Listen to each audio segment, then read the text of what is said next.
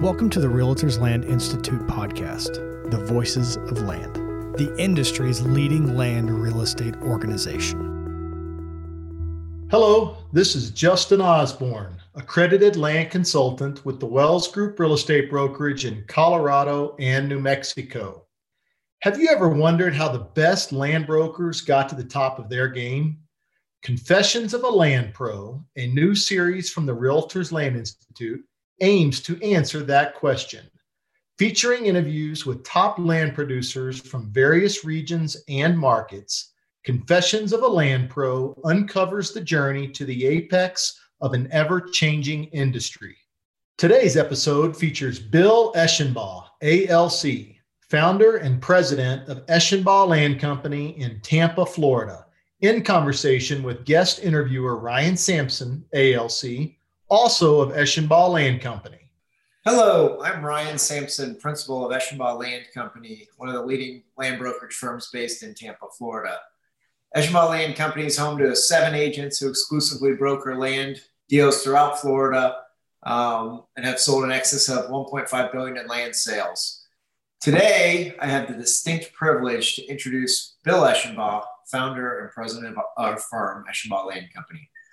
Bill's accomplishments over the last 30 years are extensive, including Home Builder of the Year, Land Realtor of the Year Florida, National Land Realtor of the Year, Best Brokerage Firm, top producer by both local region, uh, the local Realtor Board and RLI, RLI nationally based on sales volume. Um, and it, his career has spanned tens of thousands of acres and over a billion dollars in land sales. Bill's a strong advocate for education and RLI. He holds both the ALC designation as well as CCIM designation and has co-authored two RLI courses and has taught over two decades to RLI uh, students. He's in the Tampa Bay Builders Hall of Fame, the NAIOP Tampa Hall of Fame, the Florida Ghost, Gulf Coast Commercial Association Realtor Hall of Fame, and was presented the Henry Blanton Lifetime Achievement Award from the uh, Florida Gulf Coast Commercial Association Realtors. He's on the board of the Real Estate Investment Committee, as well as a senior advisor at Urban Land Institute Tampa, um, and a number of other opportunities and boards to help give back. He has scholarships in his family's name, and we're extremely excited today and appreciative of his time. Welcome, Bill. Good morning, Ryan. Good to be here. Uh, all that Hall of Fame stuff to make me wonder, you know, holy smokes, man, I don't want to screw up now, right?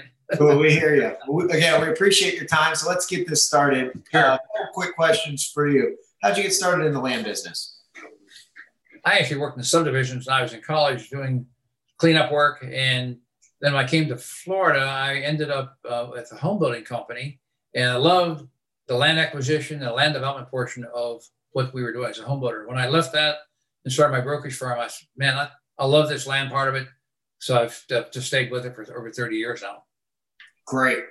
Uh, you began Eshenbaugh Land Company back in 1992. Um, how did you know it was time to go out on your own versus going to work for another uh, existing brokerage company? And what were some of the things you did to get started that you would recommend versus what were some of the things maybe that, that didn't work out so well that were maybe a waste of time or money if somebody's looking to start their own firm? You know, your mistakes probably scar you more than your successes, but um, in 1992, I had the privilege of, for two years, running the sales center for the state of Florida for the Resolution Trust Corporation, which was the depository for all the failed savings and loans. We pretty well cleaned up a lot of the good stuff here. It was time to do something different, and I was being wooed by a couple of national firms to come join them. Uh, and what made my decision really easy, I guess, was a fellow named Bobby Bird, who was a big time residential broker. Um, at the time he was president of the Florida Association of Realtors as well, came along and said, Hey, how about how about if we partner up on something? I'll put in the money and you run the show. I've got some agents that would like to join you, do commercial, do land, whatever you all want to do.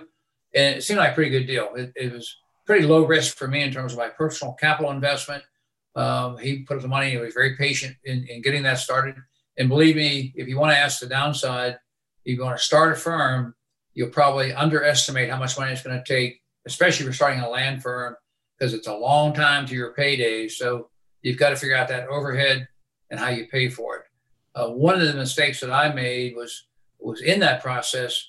We decided we wanted to be a general real estate commercial firm, so we were going to do leasing, management, uh, and all forms of brokerage. And that put us in a slot where we're doing a lot of two hundred to five hundred thousand dollar little office and industrial deals. We're doing thousand, two thousand square foot leases, and I I found I wasn't very good at it. I didn't like it. In fact, I probably would categorize it today that I hated it. And so after three years of that, we had to remake the firm and said, look, we're going to go back and we're going to reset the wheel here. We're going to focus on land.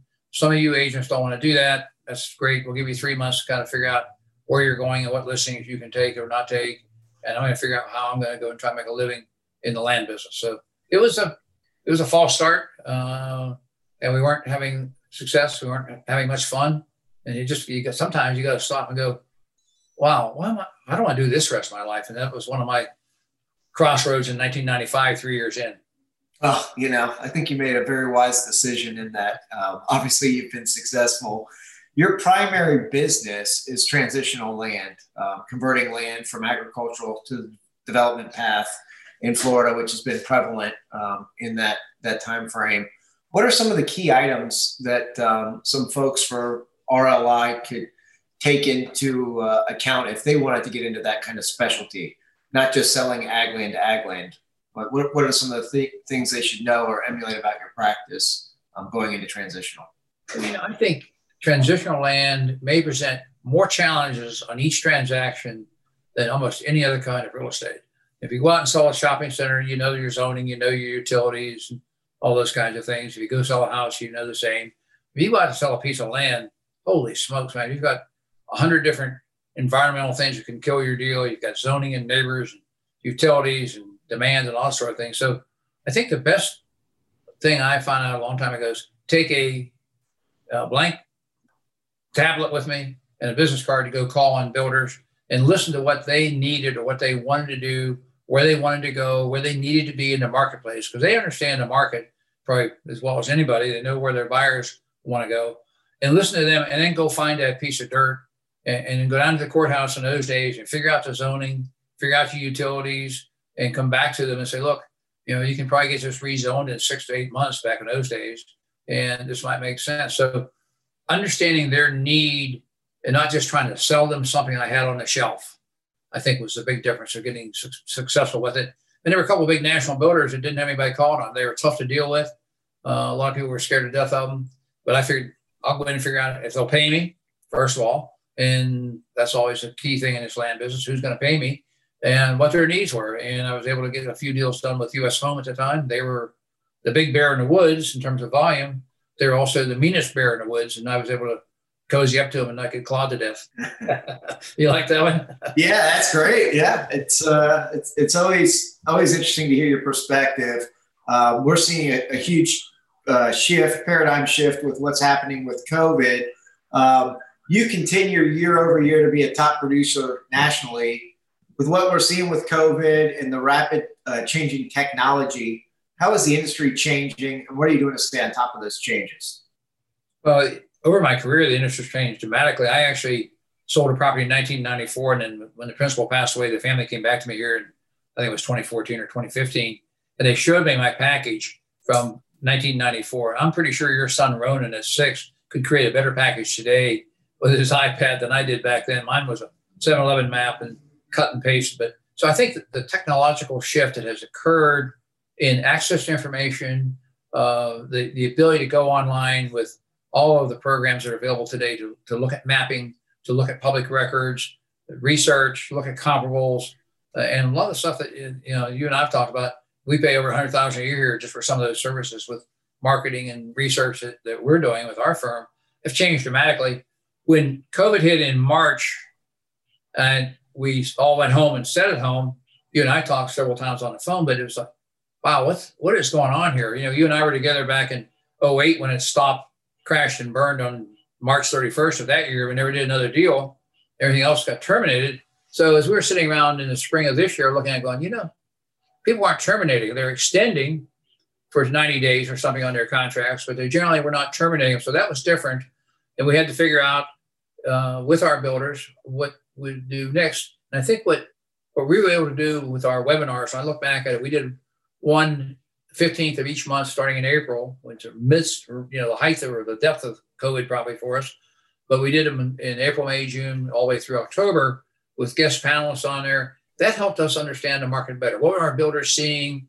They were, we were kind of excited when you have a builder on there in May and June reporting they were making sales again, that they had figured out virtually how to sell a home, walk through on a, uh, virtually. That some of them were reporting sales that they never saw the buyer. The buyer was coming from New York or Philadelphia or somewhere, finding it online, walking through online, and then all of their COVID compliance out in the fields to separate the tradesmen and get the inspectors in and out of the houses. It was pretty encouraging. But I, I would be the first to tell you, I thought on April 15th our year was over, that you'd be uh, out in your boat and I'd be fly fishing if we could keep our company doors open throughout the rest of the year. That we are not going to see another sale maybe for a year, but who knew, you know? So being able to to kind of think it through, work it through, and I guess my best advice and, something else that uh, you and I talked about is don't give up and do something every day. Um, as you know, I, I sat down every morning at seven o'clock on my computer during COVID and I went through and sent at least 200 emails every day to somebody in the database. Just started with A, I got as far as D. when I got to D, I thought this is discouraging. There's so many D's and E's in our alphabet. So I went to Z worked my way back to N or something. But I would do 200 a day at least, sending out emails to people in the database, and we got responses. 20% of them are no longer where they used to be, so we cleaned up our database, or they'd gone somewhere else, so we got new contact information on them. Or I just got something back saying, "Hey, take care of yourself, dog. We need to talk to you when things are over, when things get better again. Call me." So it was a good exercise for me, and a lot of people were glad to hear from us, and just kept our name alive there during the 60 or 90 days that I did all that. Yeah, I mean, you, you bring up a great point. Um, I've been fortunate enough to be with you for, I guess, 16 years now, um, going on 17, uh, working side by side with you daily. I remember 2008 when I thought, you know, the world was over, pretty discouraged that I, being a 25 year old, just getting into the business, how brutal it was. And you said, stick, stick with it, just show up every day, keep working, keep building your craft. It's a great, it's a great time to, to get a focus and put it together. And in the next couple of years, you'll thrive because all your competitors are taking time off. And, and that was key. And, and obviously, it has been uh, worked for us. And you've now seen, I don't know, what, four or five cycles. And um, obviously, that's what makes you successful. You don't, you don't stop. So, um, speaking of that, at your success level, what keeps you driven, Bill? You don't have to be here every day. You got plenty of money. You know, what keeps you driven to motivate the team during the good times and bad? Well, I've, I've hardly ever met anyone who said I got enough money, but you know, money is a, is a measure of, of, of your success and ability to stay in a game. I guess. Yeah, I could leave, I could go home today and never come back and probably not starve to death. Um, but I like the thrill of the hunt. You and I lost one this morning where we did a very serious proposal. We thought we were in first place, found out we were in second place, and that doesn't pay much. The bridesmaids don't even get a bouquet in this business. Um, I like winning. Uh, I like serving clients. I like the success of the deal. I like being part of it. And uh, I, I didn't like sitting at home in April and May with no interaction and no contracts going on and not much happening. Um, love my wife.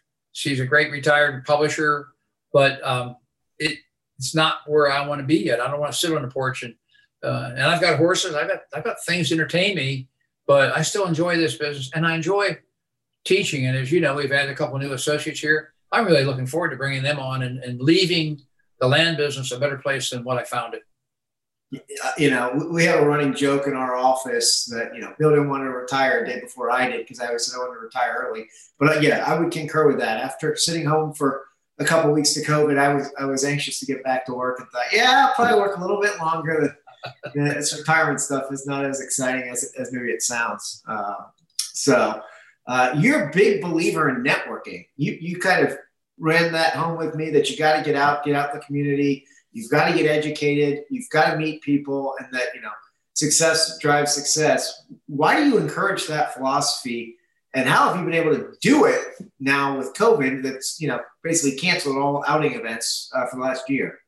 Yeah, that was that was a that was a big downer for me not to be able to go to some of the deals as you know, I, I still go to two or three meetings a week with the industry type meetings with whether it's NAIOP or the Builders Association, that kind of thing, because I, I'm a big believer. Nothing bad has ever happened to me. Nobody's ever thrown a drink on me or punched me at a builders meeting, but I have come home with a new card, uh, two new cards, three new cards, of contacts of some kind. And I learned back in my early days of working in both my ALC and my CCIM that I needed a database. And it starts with one card. You put in the second card, you put in the third card. Now we're 17 or 18,000 names in our database. We got those the hard way. We earned them. And we, we have contacts who make our phone ring. And you make our phone ring, something good might happen to us. So I, I just believe in continuing to work that network uh, hard. And, and I found that not only with the, like the Builder Association, NAIOP, but with RLI statewide, nationally, uh, and the CCIM network statewide, nationally, um, all continue to me to be very productive. And I was on an installation banquet yesterday with the local commercial broker association, FIGCAR, installing, and they had a, a couple of the old dogs that were around with me back in 1991 or 92 when we actually formed the first commercial overlay board in the state of Florida. We're going, wow, where did that 30 years go? You know, it's flew by, but we're so happy to see the diversity of both youth and the other kinds of diversity, particularly a lot of women now involved in the board here in Tampa, uh, that commercial board. So it's just great to see that transition, that change, that growth that's coming. Yeah, I mean, you talk about that database being valuable. We know it definitely is. Who are some of the key folks that land brokers should uh, get to know uh, to help them expand their business? I mean, what resources uh, can they use and how can they meet those folks to help them that maybe aren't other brokers? But, you know, I, I took the approach that there are a lot of people who know a lot about what's going on in this business who are not competition, but they're the engineers, the planners, the appraisers, the attorneys who do zoning. Uh, in our market, we, are a big market here, so there are a number of firms in those arenas.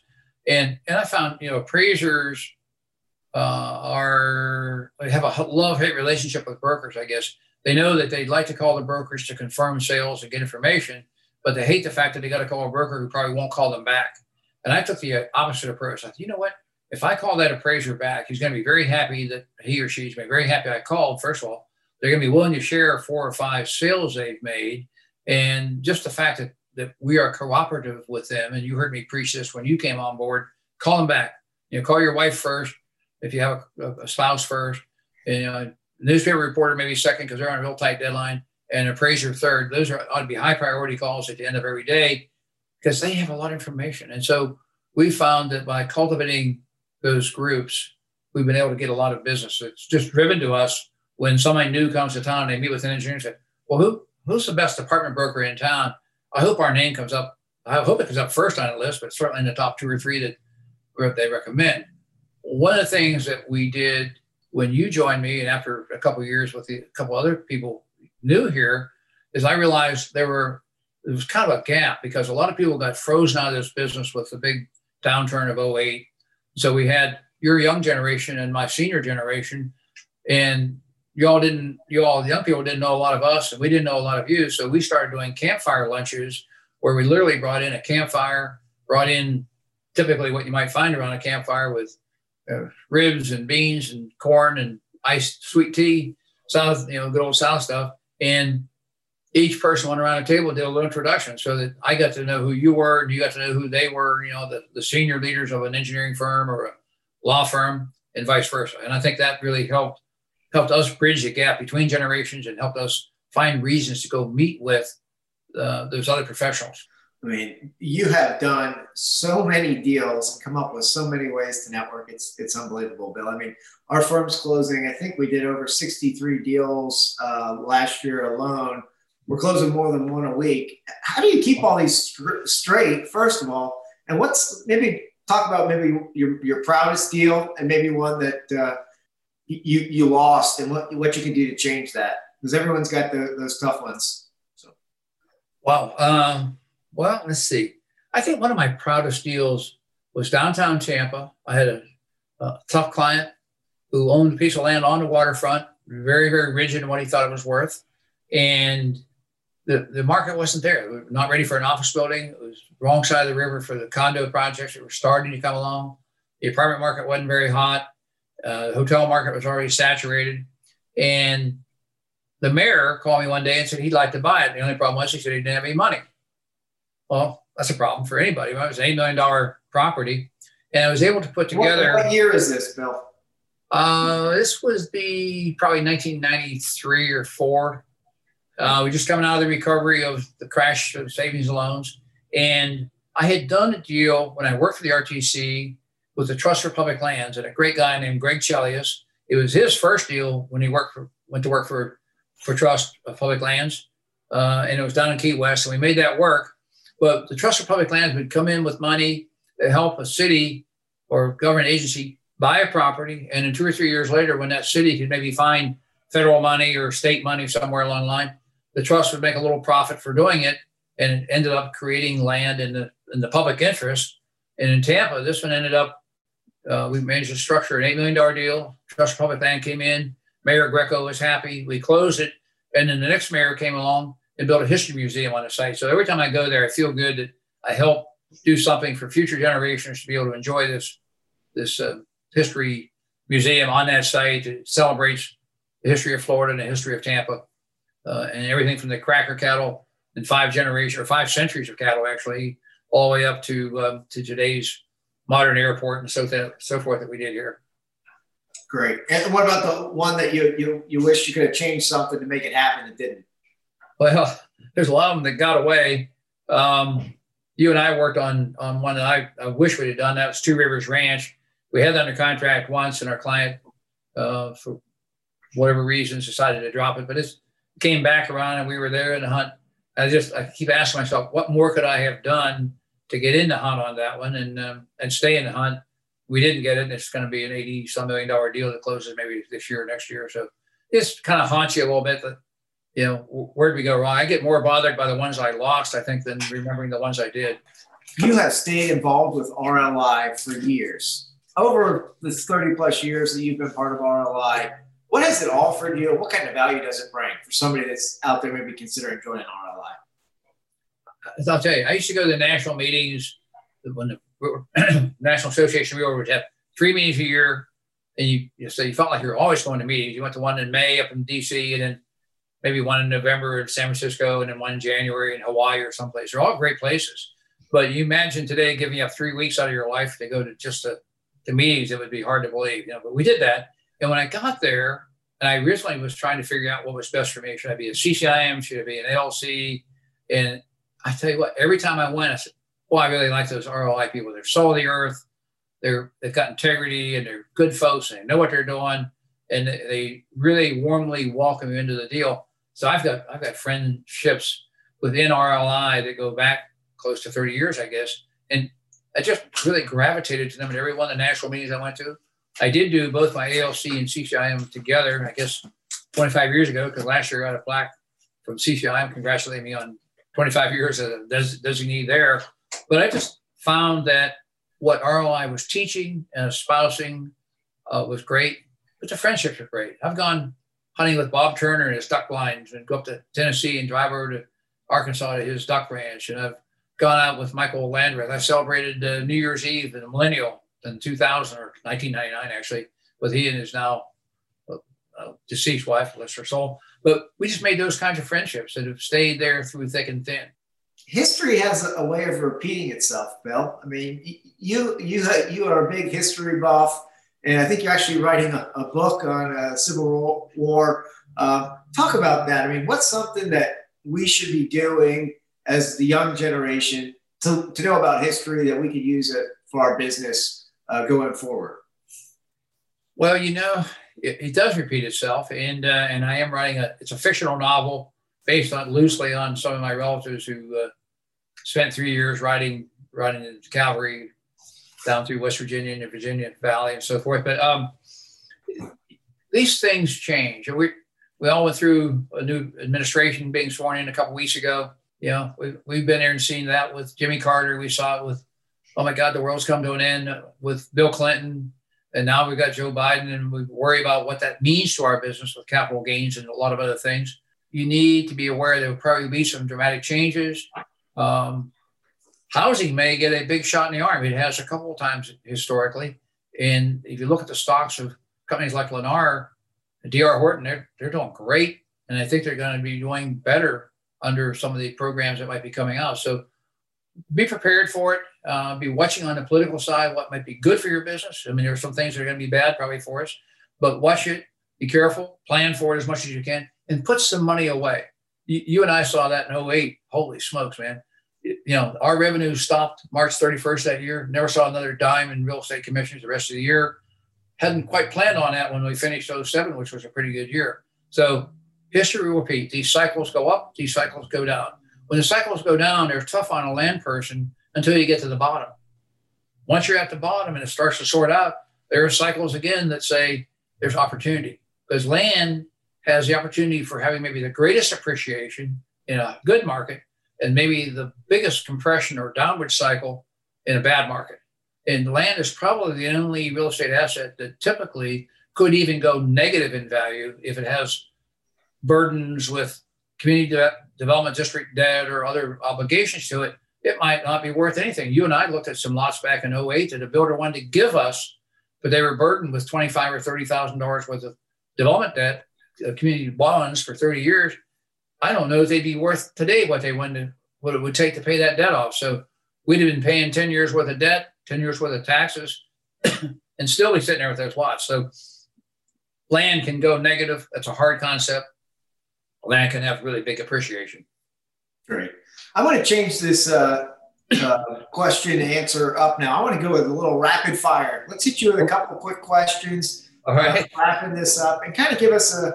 This is going to peel back the onion about you a little bit personally. So one word, two word answers, or you know, a quick little response would be great. Here we go.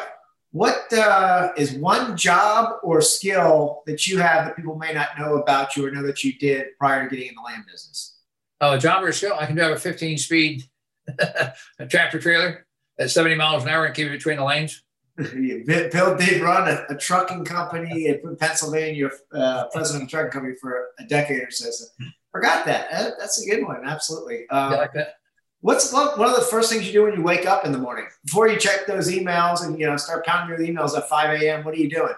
Well, first thing, grab a coffee and head out to the barn. I got three horses. I run them in and feed them, check them over, and turn them out, and come back in. And uh, try to email my broker friends just to let them know I'm up and working, and respond to their afternoon or evening inquiries. That, you know, hey, the dog is working. What are you doing? That's great. Um, websites is there a certain website you, you go to kind of every day for, for pleasure or business? Well, I, have learned to fall in love just with Google because my wife will ask me a question. I go, oh, wait a minute, you know, I just grab the answer for her. So how old is uh-huh. Tom Brady? Oh, there it is, you know. So um, I have a, I've loved history and I love trivia, but Google is my best friend in that regard. that's that's like Siri, absolutely. Yeah. Um, what about books? Are you you know are you reading any new books, or do you read the newspaper every day, or uh, where, where do you get your, your, your news from? Well, my newspaper went to twice a week, hard copy, and uh, daily online. And my wife loves to, while I'm out, out at the barn, loves to give me the headlines on real estate out of the, of the uh, Tampa Bay Times. So she sort of short circuited me on that one a little bit. Um, but I've got a couple of books. Actually, I don't even know the names of them right now. That I got as gifts for Christmas. I've yet to pick up. Um, but but one of them is a, a life history book on the cattle operations out in uh, Nevada from pre-Civil War to today. It's given to me by a friend who lives out there. I met her on a trail ride till 15 years, 10 years ago, I guess, out there. So she sent it to me. She said, You're going to love this. I haven't read it yet. But yeah, kind of, kind of looking forward to doing that. I, I read a lot of periodicals, Civil War Times, uh, Wild Wild West Days, those kind of things that come every month. So I read those religiously. Read those. Great. Um, if you could be anything in the world other than a land broker, what what would you bid? Oh, I'd love to have won the 24 Hours of Le Mans in sports car. I see. I thought you were going to say a cowboy, you know, or a school teacher, and a race car driver. That makes well, sense. Well, I love to get, be able to get out of that car and put on a pair of boots and a, and a big Western hat, you know, so a big combination. Paul Newman or somebody, you know. Oh, Burt Reynolds right here. Yeah, Burt Reynolds. What's one of the things you struggle with? I mean, you're so yeah. successful in everything. What's something that, that gives you a hard time? Uh, keeping up with technology today, and uh, even just even like, like Siri. I'm, I, I don't I'm, I don't understand Siri, and I'm not sure I want Siri in my house. But just keeping up with some of the technology and watching you guys go, oh my god, I'm glad I got got this young team here in the office that's doing it. It can help me once in a while because it's it's a whirlwind and it's scary. Um, if we got in your car right now, what what music or what's on the radio? Willie Nelson. Willie Nelson. uh, what would you tell somebody just entering this business? 40 hours a week, a part time job. Where did you go to college and how did it impact your career? I went to Penn State. I had a cousin who was 19 years older than me. It was my mentor. I was all set to be a history teacher and go off and I'd have been retired now for 15 years if I'd have done that. But he asked me if I knew what a history teacher made. And he pointed out to me back in the day that that wasn't very much, like $3,500 a year. And he steered me and helped me along with my dad coming to background coaching to get me to think about Penn State and a career in uh, finance, which I majored in. And then he encouraged me because he was a developer and builder to take as many real estate courses as I could. So he was a he was a huge mentor. I miss him now. He just he passed away a couple years ago, but my whole life he was a mentor to me. And, yeah, I was sitting there in college. I never had any money, so check would show up with fifty dollars in it, or he called me one day and said, "You need to go down to Belford's Jewelry. Your ring is ready." And I said, "Why? Well, I, I could. Why didn't you just send me the money?" I, he said, "Because you'd have gone and drank beer with it. You wouldn't have gotten a ring. I want you to have a college ring." You know. so good mentor and um, and just a lot of help along the way. But Penn, I still have emails almost every day from five or six of my fraternity brothers. We email has been our best friend to stay in touch, be in touch, change, and we exchange jokes and watch. They watch football and criticize, you know, Franklin and the whole coaching staff at Penn State. But they're uh, they're good friends, and we see each other once in a long time. Great. Uh, last question here before we let you go. Uh, what's the best place you've ever traveled, and what's a place that you haven't been to that you'd still like to see? You know, I I, I, we took a cruise around the Mediterranean, and we had on the itinerary Dubrovnik in Croatia. I'm like, oh, I don't know if I want to go to Dubrovnik. We landed there, and it's a little walled city with no vehicles. We would love to go back there and spend the summer.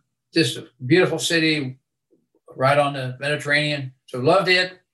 Um, we had a cruise schedule where I want to go, and it got canceled due to COVID. But it was started in Sweden, went over to to Russia and back to Germany and then to Norway with a, a, train trip across Norway with one of those scenic cars. I to do that if the world ever gets safe to travel again. Because I, I got really, my appetite really got up for that travel and then it got canceled on us. Well, Bill, we truly appreciate your time. Thank you so much for the insight. Uh, and if anyone has any questions, feel free to visit thedirtdog.com and call Bill or myself. We're happy to, to provide any uh, knowledge or advice we can to any RLI members. But I have to say to, to all the RLI people, make it work for you. It will really be a plus as your career goes forward with the friendships you make and the quality of people you meet at RLI lifelong friends. And with that, thank you.